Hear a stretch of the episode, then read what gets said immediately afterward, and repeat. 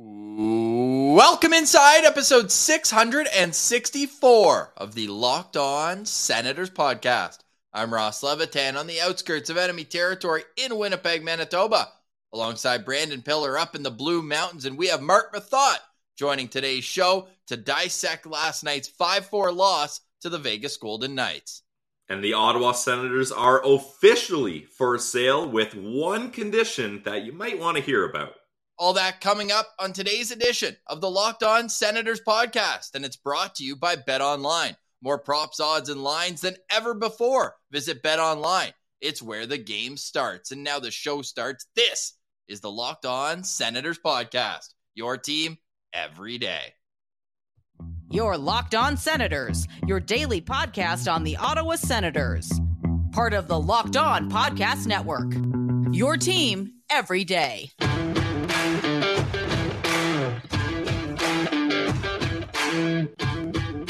I'm Jake Sanderson, and you're listening to Locked On Senators podcast. I'm Tim Stützle, and you're listening to the Locked On Senators podcast. Thank you for making Locked On Senators your first listen on this Friday, November 4th. The show is free and available on all platforms, including on YouTube, where the best way you can help the show grow is to like every video by clicking the thumbs up and subscribing to the Locked On Senators channel. Be a friend, tell a friend, tell them to subscribe to and leave a comment below. The comment is we're now 10 games into the season. We want to know how are you feeling about the Ottawa Senators? Pilsy, what's your answer? I am nervous. I'm not panicked. Uh, there's no uh, high anxiety. I'm not smashing any buttons. I'm not po- I'm not pointing any aggressive fingers saying this guy's got to go. Fire this guy. We need trades. Look, we're 10 games in. Not a math guy, but 72 games left. There's a lot of the season here. Artem Zub's going to come back in. Cam Talbot, we got a first glimpse of him as an Ottawa Senator. Although I'm not even remotely suggesting that Anton Forsberg has been an issue, it is nice to have a little bit of a, a breather with the second goalie that can come in more comfortably. So this is this has been a tough start, four and six, but we wanted the Sens to be right around 500. They're a little bit below 500, but we'll take a look at the schedule. There are some games coming up ahead that give you a little bit more optimism than the tough teams they've played lately. Dare I say must win games coming up? There's there's going to be a must win game coming up here for sure. Absolutely. Yeah. I I think the stretch between now and when they play in Vegas, you have to go above 500. And I would say that even if they weren't sitting right now here at 4 wins, 6 losses after 10 games. Philly at home, Vancouver at home. Then you go to New Jersey. That'll be a tough test. The Devils are playing well, but you should yeah. be ahead of them. Then you go to Philly. Then you come back. The Islanders are playing well, but that's a team. If you think you're a playoff team, you got to beat them. The Definitely. Sabres look good, but they gave them a good fight in Buffalo, the home opener for the Sabres back then. Well, now you've got your own home ice. And then they've got the Devils at home, and then they go to San Jose. Those are all winnable games. And it's unfortunate the four game losing streak is what it is. It's unfortunate that they've played pretty poorly throughout. Now, last night, I think, is an exception. They threw 46 shots on net. I believe they had 58, if not more, shot attempts. There was a lot to like about last night's game, but still the same defensive breakdowns. We're going to get into that more with Marc Methot, who is at the game broadcasting for TSN. Pilsy, the big news, though, the Senators acknowledging what People magazine reported earlier this week, or sorry, they reported on who's interested, which is Ryan Reynolds, and we get Matt's favorite Ryan Reynolds movie, and we got a lot of good answers there uh, in the comments from yesterday. But there, um, it was Sportico's report earlier this week that said the Senators are for sale. The Sens have acknowledged that in a statement from Sheldon Plener, the chairman and governor right now of the Sens. Here's the quote. Galatioto Sports Partners has been retained as a financial advisor, and a process has been initiated for the sale of the Ottawa Senators. This was a necessary and prudent step to connect with those deeply interested parties who can show us what their vision is for the future of the team. A condition of any sale will be that the team remains in Ottawa. The organization will have no further comment on this process at this time. Yeah, I mean, I, I think maybe there's a handful of uh, reporters on Twitter that were jesting at the fact that the team might move, but I didn't even think about that for a single second, Ross, because all you have to do is look at the Arizona Coyotes. Like Gary Bettman will not move a team unless it is the absolute last option and nothing is working. Like people need to understand that. So everything is just outside noise. The team's staying in Ottawa. There, we know there's a passionate fan fan base here. We know there's a lot of optimism going to a new downtown arena. So I'm glad this is just once and for all settled. So we don't even have to think about talking about this anymore. Extremely exciting times right now. It sounds. Uh, I mean, Bruce Garrioch in question period last night on the TSN broadcast said, "quote The phone is ringing off the hook." for interested parties. So, I mean, that's solid. And you look at a 21% gain in value year over year for the Ottawa Senators, highest jump in the National Hockey League. And with a new arena potentially coming and really setting themselves up as a premier, like, if you build it, they will come. And what do they say? Um, location, location, location is uh, the first five lessons of real estate. There's no better place for them to be than LeBreton Flats. They'll be right right uh, accessible for uh, both sides of the river. People from Quebec will have a much easier time coming in and going to games, and there's just a million reasons why it's it's a must have for the success of the organization. So it's it's a step though that the Senators have acknowledged this, and we'll see what leaks because I think that it's already gotten wacky. We're already at the stage where Hollywood is potentially yeah. involved, and should I even say that it's getting wacky? Remember when uh, Robert Kraft's granddaughter just took a photo at the CTC? Yeah, Everyone's like Robert Kraft's by the team. Justin Bieber's interested. Like there, there's just been a gong show already, so I'm excited for that to continue. Yeah, I, I mean it's it's a good story, and NHL teams don't come up for sale very often, and when they do, especially at a time where COVID kind of took a, took a chunk out of the league's value, but now they're fully on the rise again, it's a good time to get into buying a team. I mean, I'm no, I'm no expert. Uh, so you're saying you're an expert? No, Andy, I am not an expert. Oh, so you're an expert? there it is. No, I'm not an expert, but if I was a billionaire, which getting there, Ross, I'm, I'm working towards it. Uh, a couple local sponsors, and maybe we're on our way. But I would be ch- I would be phoning up the Ottawa Senators with heavy interest because also, if you got that much money, you got to own a sports team. Like, what else do you do with that kind of money? Own a sports team and get crazy with it. The last team to sell was the Pittsburgh Penguins to the Fenway Group, $900 million. And Decent. it sounds like the Senators could be up towards $800 million, although the value of the franchise for uh, Sportico earlier this week in that same article was around 650. But you look at the potential but growth it, with the stadium. Yeah, and it's the it's the old saying, Ross. Like the value of what something is is what someone's willing to pay for it, right? Sure, maybe that is the logistical, in, insurance, uh, financial value of it, but if the phone's ringing off the hook, you're going to get competitive offers, and that price is going to go up and up and up. So very intriguing times and i think if you're a sens fan this is this is good news not that we were under the impression that anna and olivia melnyk wouldn't have been able to to handle this but i think it's time for a fresh look a fresh new coat of paint coming in here and a fresh set of ideas and uh, uh, experience to go along with it so this is all great news yeah, we'll follow this story as it continues. We appreciate everyone for joining us in the postcast last night immediately following the Senators' 5 4 loss to the Vegas Golden Knights. We had a special appearance in the postcast after dark by Sens Chirp as well. Nice. So uh, make sure that you tune in exclusively on YouTube for that conversation. What an absolute beauty is Sens Chirp. And he's always looking at the bright side, and I can appreciate that out of him. It was himself, my, me, and Laleem's Martian. Pilsy will be back in the postcast on Saturday when they take on the Philadelphia Flyers. Pilsy, out of this stretch I mentioned coming up, you know what? Let's cut it back down to just the next four games Philadelphia and Vancouver at home, New Jersey and Philly on the road. I think you have to win three out of four. No? Agreed. Yeah, I would agree. Um, if we're looking for a must win game, that's tough. I, I want to say one of the Philly games, but the way that Vancouver Canucks team is in shambles, like if you can't catch a team when they're down bad, They've you kind of take on you kind of take on their energy. Yeah. Yeah. I mean, they've won three of their last four, though, all of a sudden. So, Yeah, that's fair. Wrong time. Yeah, and the Devils are hot. Okay, no, that that decides it. Next game's got to be a must win, right? Okay. You're at home. You're up against the Philadelphia Flyers. You've lost four games straight. You haven't got a point in any of these losses. You can't afford to just get one point in this game. Yeah, I, I don't know, Ross. You, you're the must win guy. Are you co signing this? Like, I feel like next game, Cam Talbot's first game, revenge game up against Philly. Whoa. This is a this is a must win game. It's got to be. and it's a big time revenge game because Talbot's tenure in Philadelphia was short It was bad. and Very bad. not full of brotherly love. 881 save percentage in four starts, one win.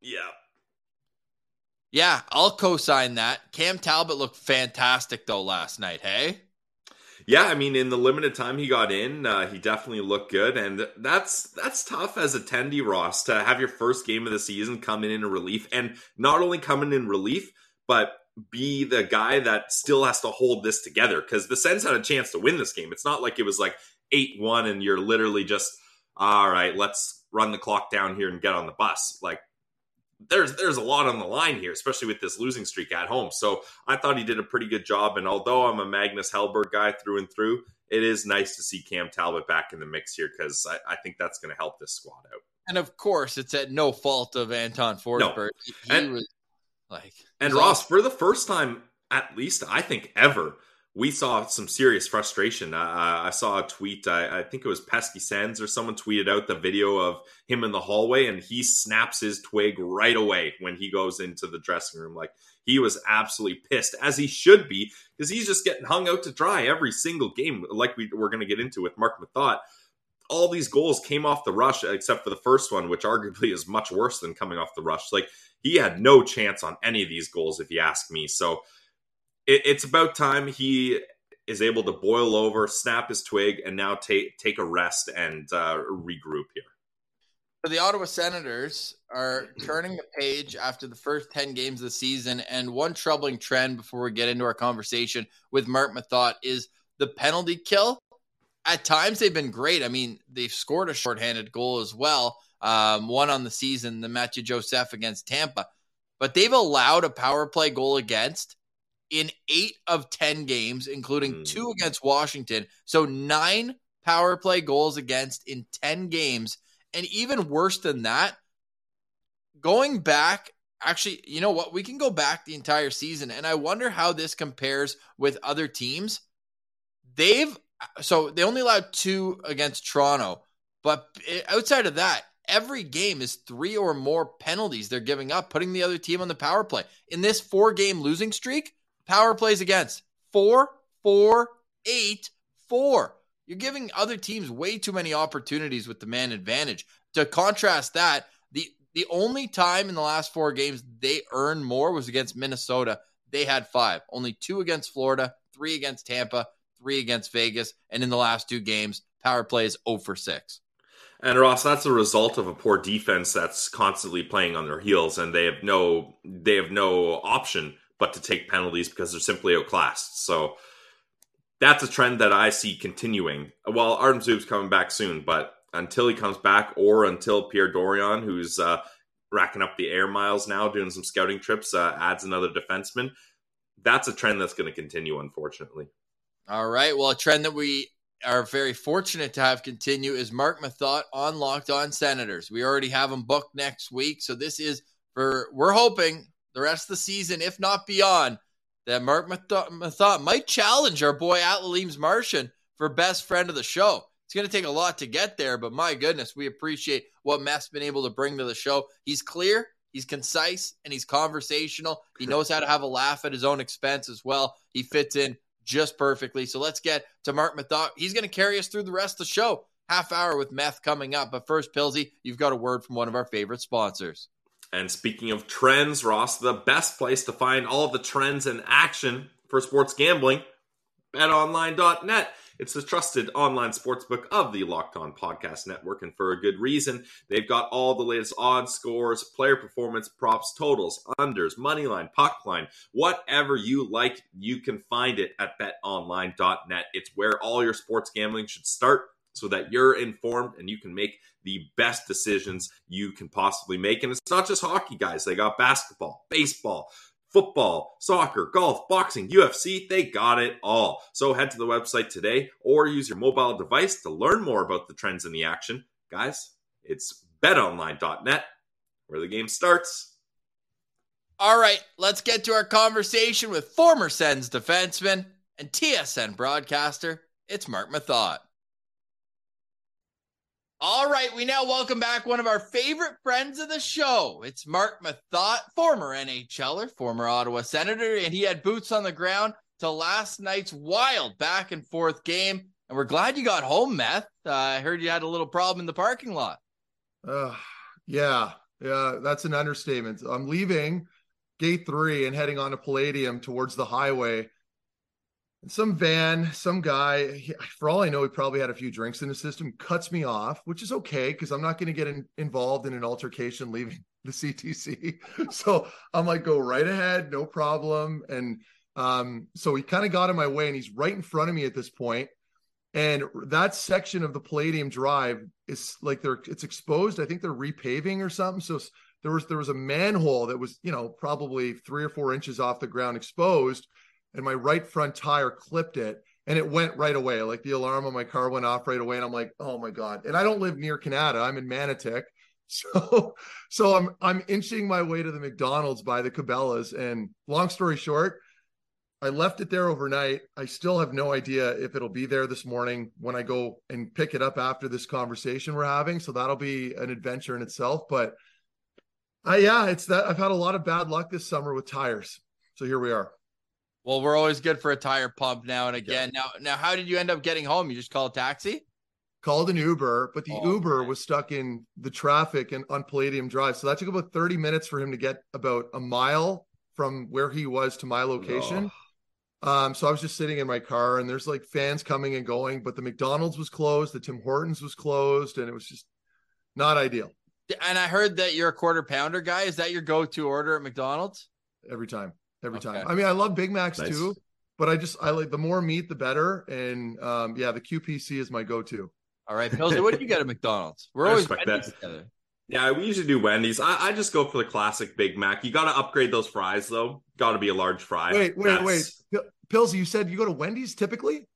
Yeah, we're, we we're big to... Wendy's guys when we worked wow. in uh, Belleville. Yeah. Yeah, Matt, I don't know if you know this. When we were out of school, we were living in Toronto, but we both wanted experience. The podcast had like my mom and a couple other people listening at the time. We're like, you know what? It would add a little credibility if we got a part time job working in the game ops for Belleville.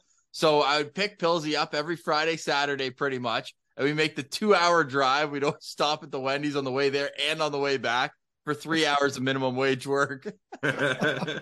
Sickos.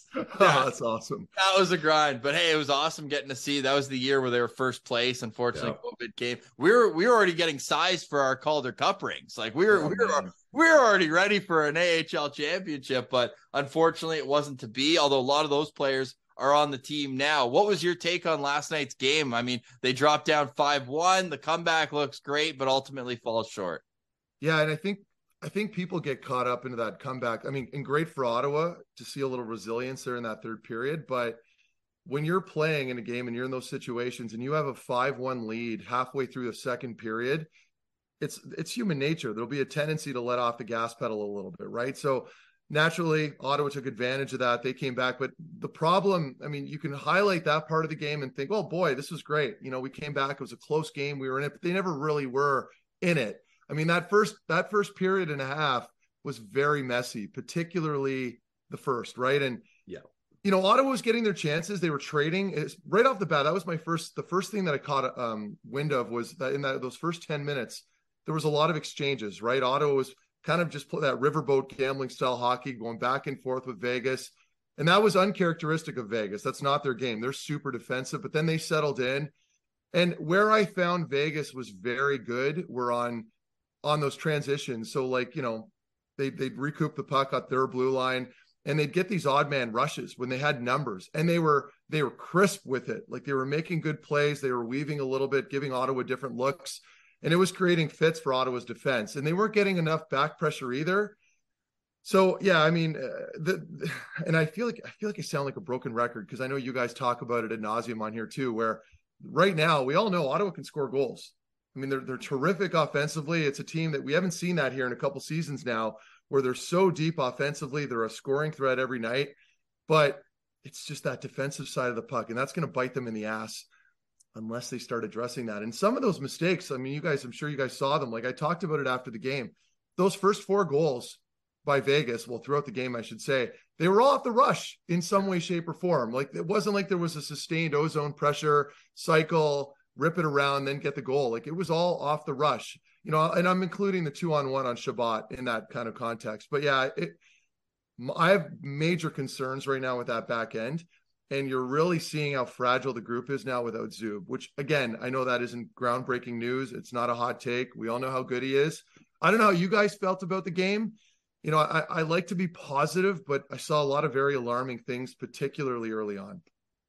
So when kind of all the issues are looking at that decor, and you you're who better to speak to than this, someone that played a, a full career at defense. Like, do all the defensemen kind of get together and have like a like a defense only meeting and say, look, we we got to shape up here. Like, is is Thomas Chabot kind of taking the reins here and as as the assistant captain and the guy that's been here the longest, like he's really got to er, get everything together. Like, how does that work when it's seemingly just one part of the team that's not pulling their weight here?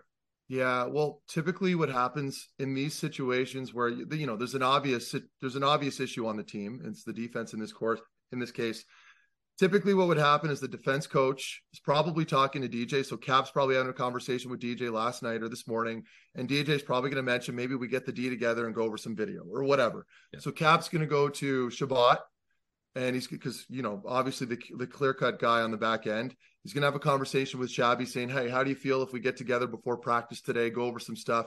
Shabby's going to say, "Yeah, let's do it." They all get together in the video room and they're going to go over clips. Some of those clips are going to be uncomfortable um, some of those clips are going to make you know players a little you know I don't want to say resentful, but you know you're seeing mistakes, glaring mistakes that you're aware of that you've made in those moments. Like most of the time when you do video and you're you're going over a game, you already know where you made the you mistake. Know. You know yeah. you know where you made the mistake when you're coming off the ice, but um, clearly they need to sit down and go over a lot of stuff. I just a lot of the reads that I was seeing, it was just like these are these are basic reads that you learn early on in your career. Like, and I was touching on that in my pregame hit yesterday when I talked about the game against Tampa.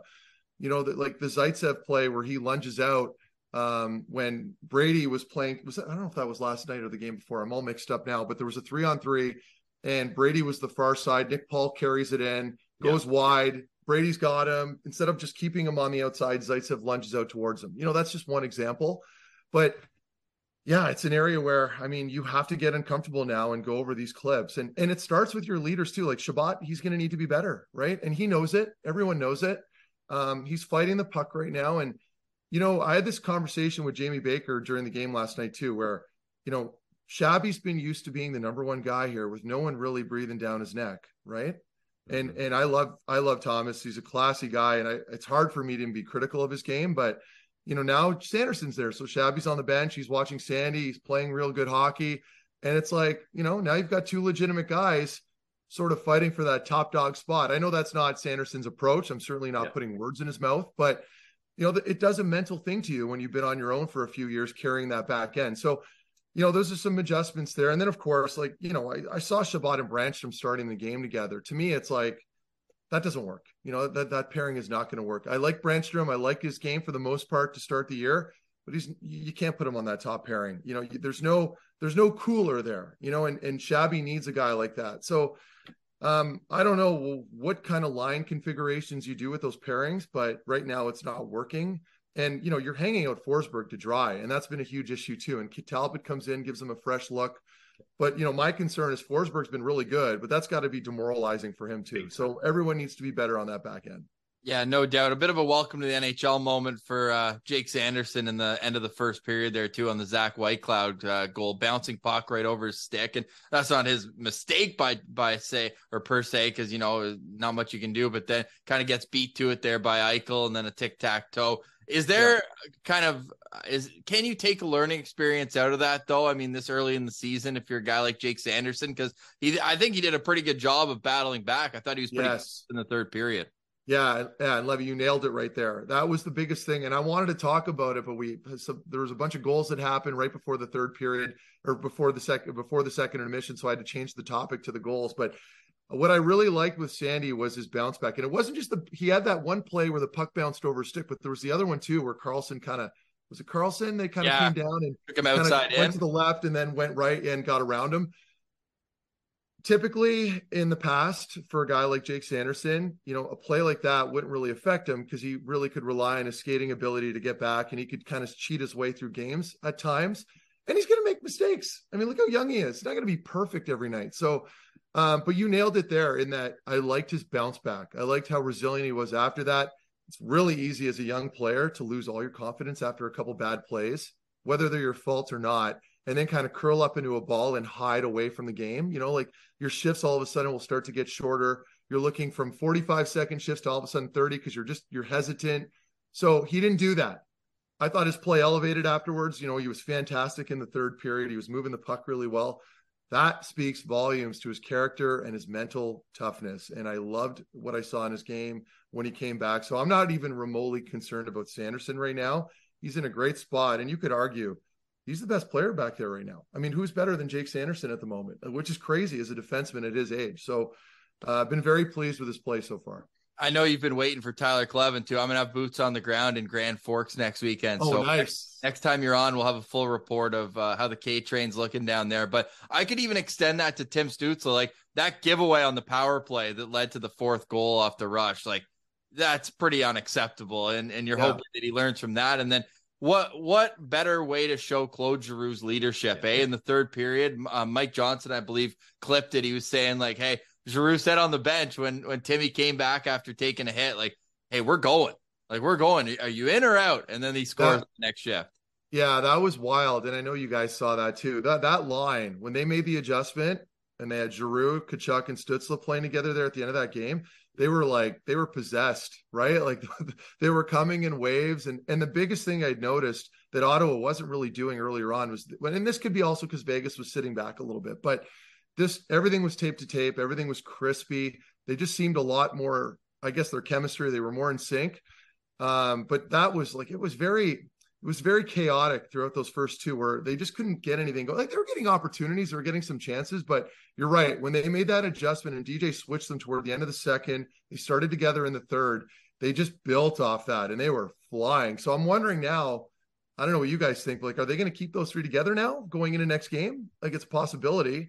I hope so. So we'll we'll see. I, I I really liked what I saw from that group. They were they were unbelievable. And you mentioned Ross the same thing with Stützle, another one of those kind of giveaways. Same thing we saw against Tampa, where in this case he just kind of fanned on the puck though, and um, he easily could have curled up into a ball, cower away from the game, but he didn't do that. Elevated his play. And a lot of that, I think, comes from guys like Giroux, Tkachuk, that leadership role, bringing everybody back up, pulling them along, and saying, "Guys, it's okay. We're going to be fine." Have you ever Yeah. scored a goal like Giroux did, the the little one hopper on? Yeah, Oh, that was- that was I mean, hilarious. no, no, I it was wild. And and the fact that the puck had bounced as high as it did, like you know, Yeah. sometimes you'll see those bouncing pucks, but the, the goalie will still kind of get a pad on it. Um, but in this case, I, it took so much, it got a ton of elevation. And I feel like the puck had been bouncing around a lot in that period too. And I don't know if it's just the weather, or it's humid in the building, so the ice isn't great. Puck is bouncing, but um, I'm sure G will take it. And it was a good, and, and the crowd, the crowd was losing it. Like I was in the building, obviously. Things it just lifted everybody up after that poor start. So it was nice to see. I heard It- the, it the was- Thompson chance. I love those. Nothing Yeah, gets me fired up like a good ten. they needed that at that point, and I loved uh, Mike Johnson's breakdown of that because he's right there, right? And uh, he's like, "Yeah, Claude, Claude." He starts skating to the bench. He doesn't even know, and then when everybody starts selling, he goes to the line. He's like, "Yep, yep, Yeah, I had that. Yeah, yeah. I oh, had it it." was great. It was great. And and and I like, you know, at his age, I, I've been so pleasantly surprised with the way he's been playing. Like, you know, we obviously know he's he's he's a perennial all star. He's been playing pretty consistently too. There's there was no real reason to think he would tank this year, but and I, I'm not trying to suggest that, but I really am pleasantly surprised with his play. I mean, he's keeping up with some of these young guys. You know, it's it's incredible. So Uh, he obviously has been taking good care of himself, but but that's one of the bright spots that I've seen here on these pickups. Like DeBrincat is another story right now that we can get into, but yeah, G G's been terrific. And uh, Mark Stone scores in his return. I believe he's got a goal in every time he's back in Ottawa. Do you think he's going to be happy when he watches the video of not his own play, but of your suit? Because I know he was critical of it about last. yeah, and he's a good dude. I mean, he's he's your prototypical like diehard hockey nerd guy. Like he's like like I show I was talking the, the night that he made fun of my suit chirp me. He has three screens on the go in his living room. He had three different games going different sports. He's always watching hockey. And, you know, it, at the time, I'm like, why is he watching a Sens game? And then it dawned on me that they were here several nights later. Like he's he's literally scouting. That's what yeah. he's doing. And I mean, that's something that I never did. You know, when I'm playing, like I would have been playing Call of Duty on my couch that night, not watching hockey. But that's what makes them so good, and that's what makes these guys play for as long as they do. They're just they're so passionate, and it was good to see him. You could see him and Brady kind of slapping hands at the uh, the ceremonial face off. There's st- obviously still a great deal of respect there between those two, and uh, good for Stony though. He's found a, a, nice little niche there in Vegas. I respect that he had no time for the the reminiscing at, at the intermission interview. Claire tried her best. Two questions. I know, and and Claire and Claire means so well too. She does such a great job with that stuff, and um, she does her homework. She's always asking questions up in the booth, and I and I feel bad because I told Claire, I'm like, listen, ask him anything because like if, if it's a good question and you know you get him in the right mood, he'll he'll get into detail and he can sometimes be a little snarky and make a joke or something. But yeah, you're right. He was very stoic and short with her, and I kind of felt bad, but she's just doing her job. Yeah, yeah, and he's in the middle of a game, but you could tell like he, he looks like a grizzled vet. In the the they had a practice availability with him the day before, and like yeah. He just screams captain to me, kind of the one that got away. And Pierre Dorion told us that when we asked what his biggest kind of not regret, but what was the toughest thing about the rebuild. You were second, Meth, when he had to let you go in the expansion draft, but he said the yeah. Mark Stone trade was the toughest. Uh, coming up, oh, we're going to get to uh, Meth's take on the first 10 games. We're now 10 games into the Ottawa Senator season. We got a quick word, but first, Meth, for no reason at all, what's your favorite Ryan Reynolds movie? Oh, Uh, the the easy answer is Deadpool. I mean, I, I, made fun of Green Lantern last night. I think that's that's nice, one of the worst yeah. one of the worst Marvel movies ever. Well, probably is the worst Marvel movie ever made. But it was just cheese. But he's so good. I mean, and Deadpool was fantastic because they basically took the chains off of him and let him play into his own character, which was great. Um, Have you seen Waiting?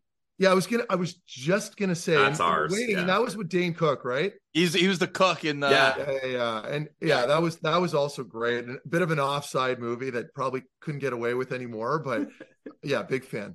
But that's that is a day in the life of a restaurant. Pilsy and yes. I both have restaurant backgrounds, and like yeah, Anna Faris was in that one. Justin Long, like that's uh, right. That's the right. guy for Anchorman, the sports guy, uh, yeah. Dave Koechner's in that. Yeah, great cast, great movie. If anybody hasn't seen it, well, the, the, the best the best is when they're clock watching. And after watching that movie, it made me so hyper aware because I used like so when that movie came out, it was like early 2000 or mid 2005. Yeah, yeah, yeah. So I was just getting at the Mem Cup. On, what's that? You were probably at the Mem Cup when it came yeah, out. Right around that time, right? So, but the following, so after watching that, I'd always feel bad, and I was always very hyper aware of getting into a restaurant after a game. My first thing I would say to the hostess is, "You guys still open? And if you're open, like, are they closing up back there?" And sometimes they would tell me that and be like, "Guys, I'm gonna leave. I'm just gonna go through a drive-through, all good." Because I know, like, everybody just wants to go home, and the last thing yeah. I want is to piss off a cook, right? Like they're making food, so yeah. All right, Pilsy, what do you got for us? Well, and the last thing you want is unsafeness in your home. And the simple way to have a safe home, it's simply safe. The numbers don't lie. In the last decade, over 4 million people have chosen SimpliSafe. So you got to think they're doing something right. At SimpliSafe, your safety is the only thing that matters. They protect you with cutting edge security technology powered by 24 7. Yeah, 24 7, around the clock, professional monitoring agents who always have your back. With those professional monitoring agents, they will call you the moment a threat is detected and either dispatch police or first responders in an emergency, even if you're not home or can't be reached. You got protection everywhere with advanced sensors in every room, window, and door. HD security cameras for inside and outside. The monitoring experts use proprietary advanced response technology to visually confirm when a break in is real so you get the highest priority police dispatch.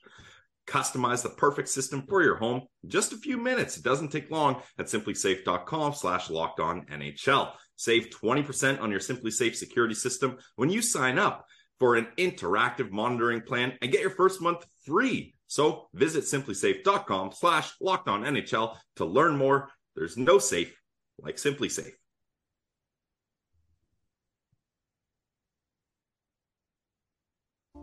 I don't know if I love the creepy music here. Halloween's over, eh, Matt? Do we like this? I don't know. I like it. I feel like this is the the intro to Scooby Doo. Like Yeah, Scooby and yeah, Shaggy yeah. are walking around, and the the guy is like right behind them. You are listening to Locked On Senators. I'm Ross Levitan alongside Brandon Pillar. We got Marc Methot with us as well. Meth, how early in the season do guys start looking at the standings? Oh my god. Well, in this case, right away, right? Because I think now with with all the parity in the NHL, um, we always kind of look at 10 well when i played at least we always kind of looking at 10 game segments and coaches have a tendency to do that too. When you have goals and you're not maybe one of the top dogs in the division or, or conference you have to kind of break things down right? So they're going to go through their first 10 games and they're going to try to figure out what they need to improve on and I, I always thought that was sort of overblown a little bit. I was always just a game by game guy but i get it like you, you're you're trying your best to figure out what the what the trends are in a group and I mean, there's no question now, and I know I touched on it earlier on. I mean, from what I'm seeing, it's it's just it's a mixture of structure, and I hate hate lumping on coaches because I know a lot of people have been very critical online. You guys are seeing it, um, and and there's there it's warranted to a degree at times. Right now, I can understand. Um, I mean, you're letting teams just work you on the scoreboard night in and night out. At least for the last four games, you have to call out something. I think I think it's it's a bit of a combination between the personnel now on the back end. I still maintain that, like you know, even with Zub in the lineup, they're still short a guy. You, there's no like look at Vegas's top six, and they talked about it during the game. I'm not going to get into it. I've got all the names here. Nobody cares to hear it. That's an NHL lineup on that back end. They're probably at the other end of the spectrum, so that's cherry picking a little bit. But I mean, you look at all the top teams; they're all good skaters there's a little bit of size back there. You've got a clear cut power play guy that can run your that can quarterback your PP. I think Shabby's been having a bit of a tough time with that lately. He's a pretty good puck mover, but is he is he a, is he been a real threat up top on his shot? Doesn't have that monster clapper that everyone's fearful of. Now I know that's changing a little bit now in the NHL, where you don't really have the top guy anymore. So that probably isn't very fair to criticize him there either.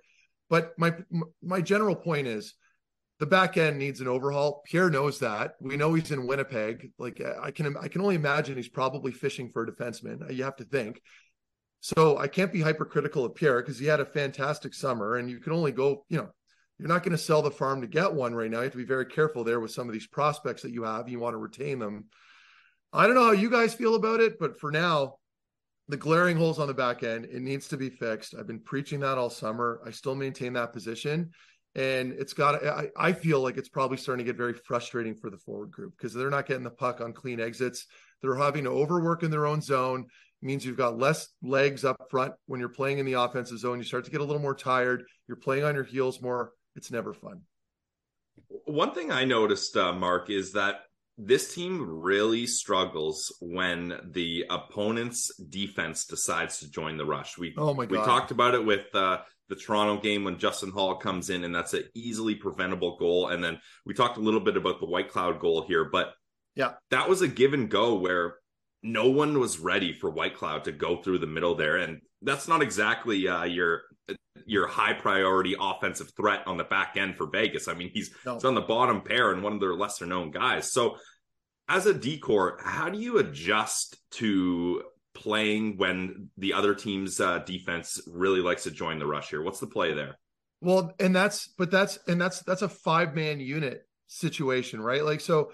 Your forwards, Fair. first of all, need to identify what's going on on the ice. I mean, let's face it, you're playing in the NHL. It's not all about just getting the puck on your tape and going forward. Like you're going to have to defend. And I, I you know, I, I'm reluctant to go here, but with with when we played with Guy Boucher, which is again the extreme with with the one three one and always having that forward back, I'm not suggesting that that's what Ottawa needs right now because you obviously want to let the forwards play play offense and get creative with the puck, but you need a high man that's responsible. And when you're trying to manage a game, like and we talked about it a little bit during the game when I was referring to the Tampa game where you know somehow miraculously Ottawa still had a lead going into that third period, and Tim Stützle threw that absolute pizza across the ice. Those are situations that you can't have. Now, to address your point, Pilsy, directly on the defense thing, when they're jumping up, that's just communicating with your forward group, and they need to identify it. You have to have your, you have to have your head up. You have to be looking around all the time. You have to be shoulder checking, making sure that you have your guy. Um, because when that D man jumps up, you're creating an odd man rush immediately, unless you have numbers back. There's no real scientific way to break that down. It's as simple as just communicating. And these players will eventually start to get more comfortable playing together because we do forget there are there was some turnover over the offseason. You've got new numbers. But I mean, at 10 games in, you would expect better at this point. You've had a full training camp, you've got your preseason games under your belts. Now you've got 10 games. I'm I don't want to say that they are what they are just yet. I do think there's plenty of room to improve, certainly. And and we forget here, you know, we're we're all talking about how the sky is falling to some degree, but you're still missing your top defensive centerman and your best defensive defenseman. I mean, they're not playing right now. So, you know, that's that's the, the elephant in the room here that I think we we tend to forget. But when those guys come back, you have to think things are going to settle again. But um, you know, this is adversity that you're dealing with. Boston dealt with it a little bit at the start of the season. They seem to be okay. So this is where your leaders have to figure it out. And and again, defensive structure, they have to clean this up. They need to sit down and have obvious spots to be at on the ice in certain scenarios where everything's automatic. I know this is kind of a loser mentality, but do players care at all that the opponents are top end with Florida, Tampa, Vegas, or is it at some point just win a damn game? Like, what do you mean? Like, I mean, those are three tough teams, right? Oh, yeah, yeah, yeah. You lose to them Even by, mini. by one Even goal. mini. Yeah. Yeah. And they're all one uh. goal games. Like, you're right there. And despite, I mean, maybe you weren't right there losing 5 1 midway through the game, like you mentioned, but even the Right. Florida game, it's only a two goal game because of an empty netter. Yeah. Yeah. And, and, and yeah. And that's where that's just, and that's managing the play, right? Managing the puck, making sure that you're not throwing, you know, high risk plays across the ice. And I, I'm not trying to lump on Stützle. That was one play, but, but yeah, that's, that's where maturity comes in. And you saw it with Vegas. I mean, the way they were playing to get to that, they, now they didn't play, they didn't play great afterwards. Ottawa had a great response, but the way they managed the puck throughout that first period, like they were getting outshot but they were capitalizing on all their opportunities because they were just so good and they weren't throwing around they weren't throwing pizzas out there they weren't making a lot of turnovers they were responsible in their own zone that's what you want to see when it comes to like a growth perspective with Ottawa that I'm looking for at some point. I don't know when it's going to happen, when things are going to click. And yes, you mentioned some of these teams they played, Ross, like mini going into that mini game. Like I looked at the sheet before the game because I hadn't been following them that much. I didn't realize they had been struggling, but that was a good team that was just Yeah. waiting to break out. And sure as shit, they did it against Ottawa. I had to. And then they go against Florida, they go against Tampa, and then you lose last night against Vegas. I mean, these are these are top tier NHL hockey teams, right? So again, they were on a four game hitter, a four game heater. You draw four. They're still not in a terrible position. They're still in a better spot than they were last year. So it's okay. Now, I will definitely hit the panic button if they drop a couple more. You, you know, if they can't beat Philly, okay, then we have a problem. And I can understand, you know, some angry text messages coming into your show afterwards. So that will be justified. So this is a huge, huge game coming up here on Saturday. Yeah, there's uh, let's let's keep that panic button tucked away for now though. And Just for now. yeah, we we know you got to get going here. So final question for me, Marc, and let's end this on a on a high note. What what's a positive that you've got for the Senators so far in this season? Uh, Jake Sanderson. And Nice, and and, and I'm reluctant to go too far because I've only seen a small sample size. But but from what I saw last night with Talbot, and and that's not shunning Forsberg because in my opinion he's been very good as well. Yeah. But Talbot looked so calm, and one of the biggest things I noticed was he was very chatty out there. So I was I was sitting up in that booth area, and you catch a lot of stuff that you won't see on the camera. And it reminded me of Craig Anderson. He looked so calm and cool, and he was chatting to his defenseman. That extra set of eyes, letting guys know where everybody is on the ice, is huge. And and I touched on Sanderson. I mean, what a what a bright spot. I didn't think he'd be as impactful as he has been, logging 20 some odd minutes now as of late. Every night he's composed. He looks like a veteran. That's a huge bonus right now for Ottawa. A Huge sigh of relief knowing that that young kid could come in now. Like we were talking about him potentially having to play maybe some AHL games. No chance. He's been mm-hmm. terrific. Yeah, great, great call there. And uh, not to bring up something from, but eight years ago, you scored a goal on Cam Talbot. Crazy to think this guy's still kicking in the National Hockey League. And uh, looking forward to seeing him get the start on Saturday. They've got a winnable game Saturday and then the Canucks on Tuesday. And they have just yep. been a gong show. So we talk about tough games. This is a stretch where the Senators have to get a few wins together. Hey, Meth, next time we get you on, we're going to be talking Daniel Alfredsson as his Hall of Fame induction will be right around the corner. So your homework is to lock in at least one story for us about the great Daniel Alfredsson. I know you only played with him what one year or two in Ottawa. Couple years, but but but it feels like I played with him forever. I got a lot of stories, so we can go nice. there. We'll save it at that. For today, we say goodbye for Marc Methot and Brandon Pillar. I'm Ross Levitan, and this has been the Locked On Senators podcast. Your team every day.